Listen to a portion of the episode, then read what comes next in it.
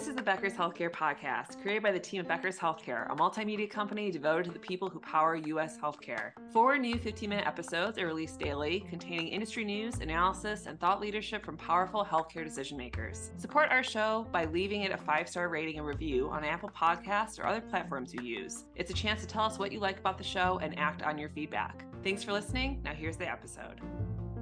This is Scott Becker with the Becker's Healthcare Podcast.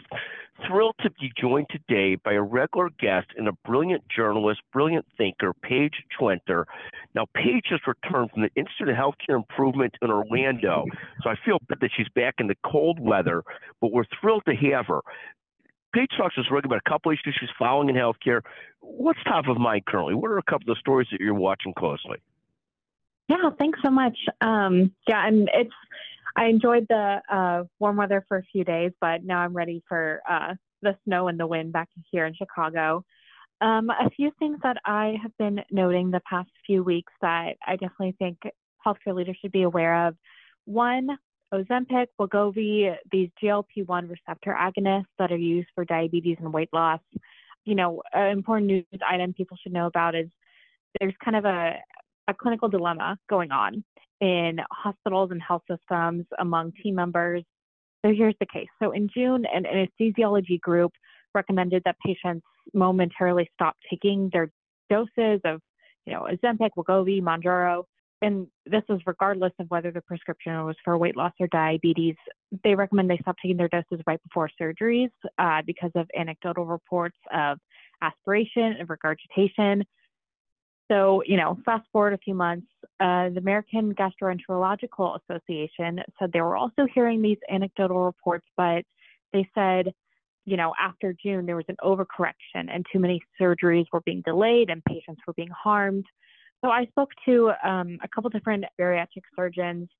They all were leaning toward the more conservative measures of, you know, recommending patients stop taking their GLP 1s, you know, just one dose right before your surgery just to make sure their stomach is as empty as possible. And they were also pretty curious to know about, you know, long-term results of whether surgery or GLP-1s, you know, what's more of the cost benefit analysis there. So it's just really, really interesting as kind of the recent surge in these, you know, weight loss drug class and how that's affecting hospital operations. Fascinating, though. I mean, and, and it's already having a direct impact on bariatric surgery, isn't it? Where people are starting to do less bariatric surgery, trying to do this first. I mean, that's your sense. Even though bariatric surgery might be more likely to be covered by insurance, this is becoming very much having an impact on bariatric surgery. Is that a fair statement? It, it is. Um, one of the sources I spoke to said uh, nationally and also at his own organization, there's been about a 15% drop in bariatric surgeries in the past year. Fascinating. So that's already a big drop. And then there's also talk about all these other industries of an impact on.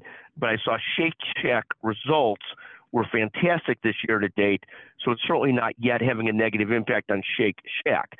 Uh, Paige, it, it, and I know that's not part of the debate, but I, I, did see their results are great. So all these people are talking about it's going to hurt the food industry, hurt the food industry. Yeah. But so far, at least not Shake Shack seems immune to that at the moment. Tell us what else you're watching close. What else is top of mind? Yeah. So two other things I'll mention. So first off, um, Mark Cuban. There's kind of been this effect on the drug pricing industry and kind of this wave of transparency by pretty big names in um, you know, the pharmacy retail business and pharmacy benefit managers. So recently, Express Scripts and CVS have been both trying to bolster that they're making drug pricing more transparent. So Cigna Group's Express Scripts is one of the biggest PBMs in the US. They are going to launch a new drug service in 2024 that follows very closely the same pricing model that Mark Cuban's Cost Plus Drugs uses. It's, you know, uh, acquisition price, a markup, and then a pharmacy handling fee or a shipping and handling fee. So CVS Pharmacy also kind of entered the fray early December on, on December 5th with CVS Cost Vantage. So it's the same thing, you know, it's selling selling pharmaceuticals for their cost plus a pharmacy services fee plus a set markup. So this is just kind of this, I would say, in a result to a very public push toward um, kind of the rising cost of drugs. You know, ultra high cost drugs are overwhelming the system and making healthcare more or less affordable. And something else I'll note is Blue Shield of California back in August shrugged, you know, one of its years long partners, CVS Caremark, for the newer, you know, disruptors in the market, Mark Cuban, Amazon Pharmacy. Uh, so it's it's definitely showing a shakeup in the industry. Fascinating, and probably in a lot of ways a much needed shakeup. I know it's having a negative impact on the valuations of some of those traditional prescription benefit management companies. But what a fascinating situation is to sort of play through a little bit further, and, and probably much needed, just given the overall cost of everything. And that's not even money that's going to drug discovery. That's money that's going to the prescription benefit middleman people. So probably a good thing uh, on balance. And Paige, anything else you're watching closely? We've talked about the the Ozempic and the impacts on surgery and fasting people trying to maybe a little bit more cautious and clearing people for surgery, asking them to get off their doses. Um, and, and, the people that are doing procedures concerned that it'll impact their revenues and incomes and trying to find the right balance. We talked about the cost plus pharmacies and Mark Cuban. Anything else that's top of mind currently? Yeah, I'll note one more thing. Uh, so, other than pharmacy news, I also report on clinical, um, quality, safety, supply news. And one thing I've been noting of and tracking and reporting on lately is this uptake in hospitals preparing for mass casualty crises.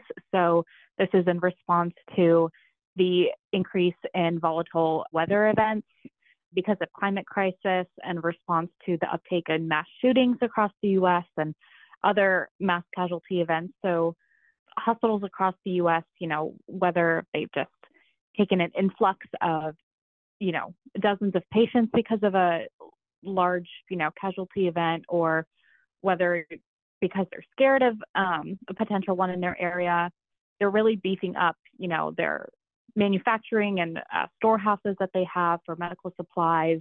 They're retraining staff on all possible scenarios. And I spoke with a few American Hospital Association's uh, experts, and they were all pretty much saying, you know, COVID 19 was a game changer, adding that it was the best drill because hospitals have always been prepared for emergency situations, but not for ones that, you know, where they're at capacity or over capacity for days and weeks and months and years on end. Um, so, you know, post pandemic has really spotlighted and um, shown where the gaps are that can be improved on, you know, accounting for unpredictable events. Oh, it's fascinating. And if you're not a military hospital, you, you don't expect these mass casualty events like a mass shooting. I mean, in, in some areas of the country, maybe you, you're more focused on a potential hurricane or earthquake. But most systems just aren't really prepared for that. And so trying to think through if this happens, how do we take care of it? How do we deal with staff? How do we triage stuff? I mean, it's a lot of complicated questions that that have become more prevalent, I take it, and people are more concerned about. Uh, you know, post COVID, COVID certainly shed light on how just not that prepared for a big emergency we might be. But then these different mass shootings, different climate crises, all all do that as well. Mm-hmm. What a fascinating perspective.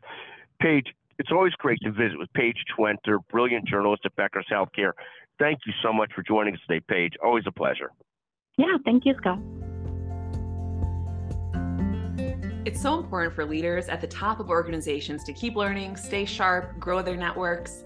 To help our audience better do this in a more simplified, personalized, and meaningful way, Becker's Healthcare has launched My BHC it's your trusted Becker's healthcare experience and more with content, connections, events, and learning opportunities.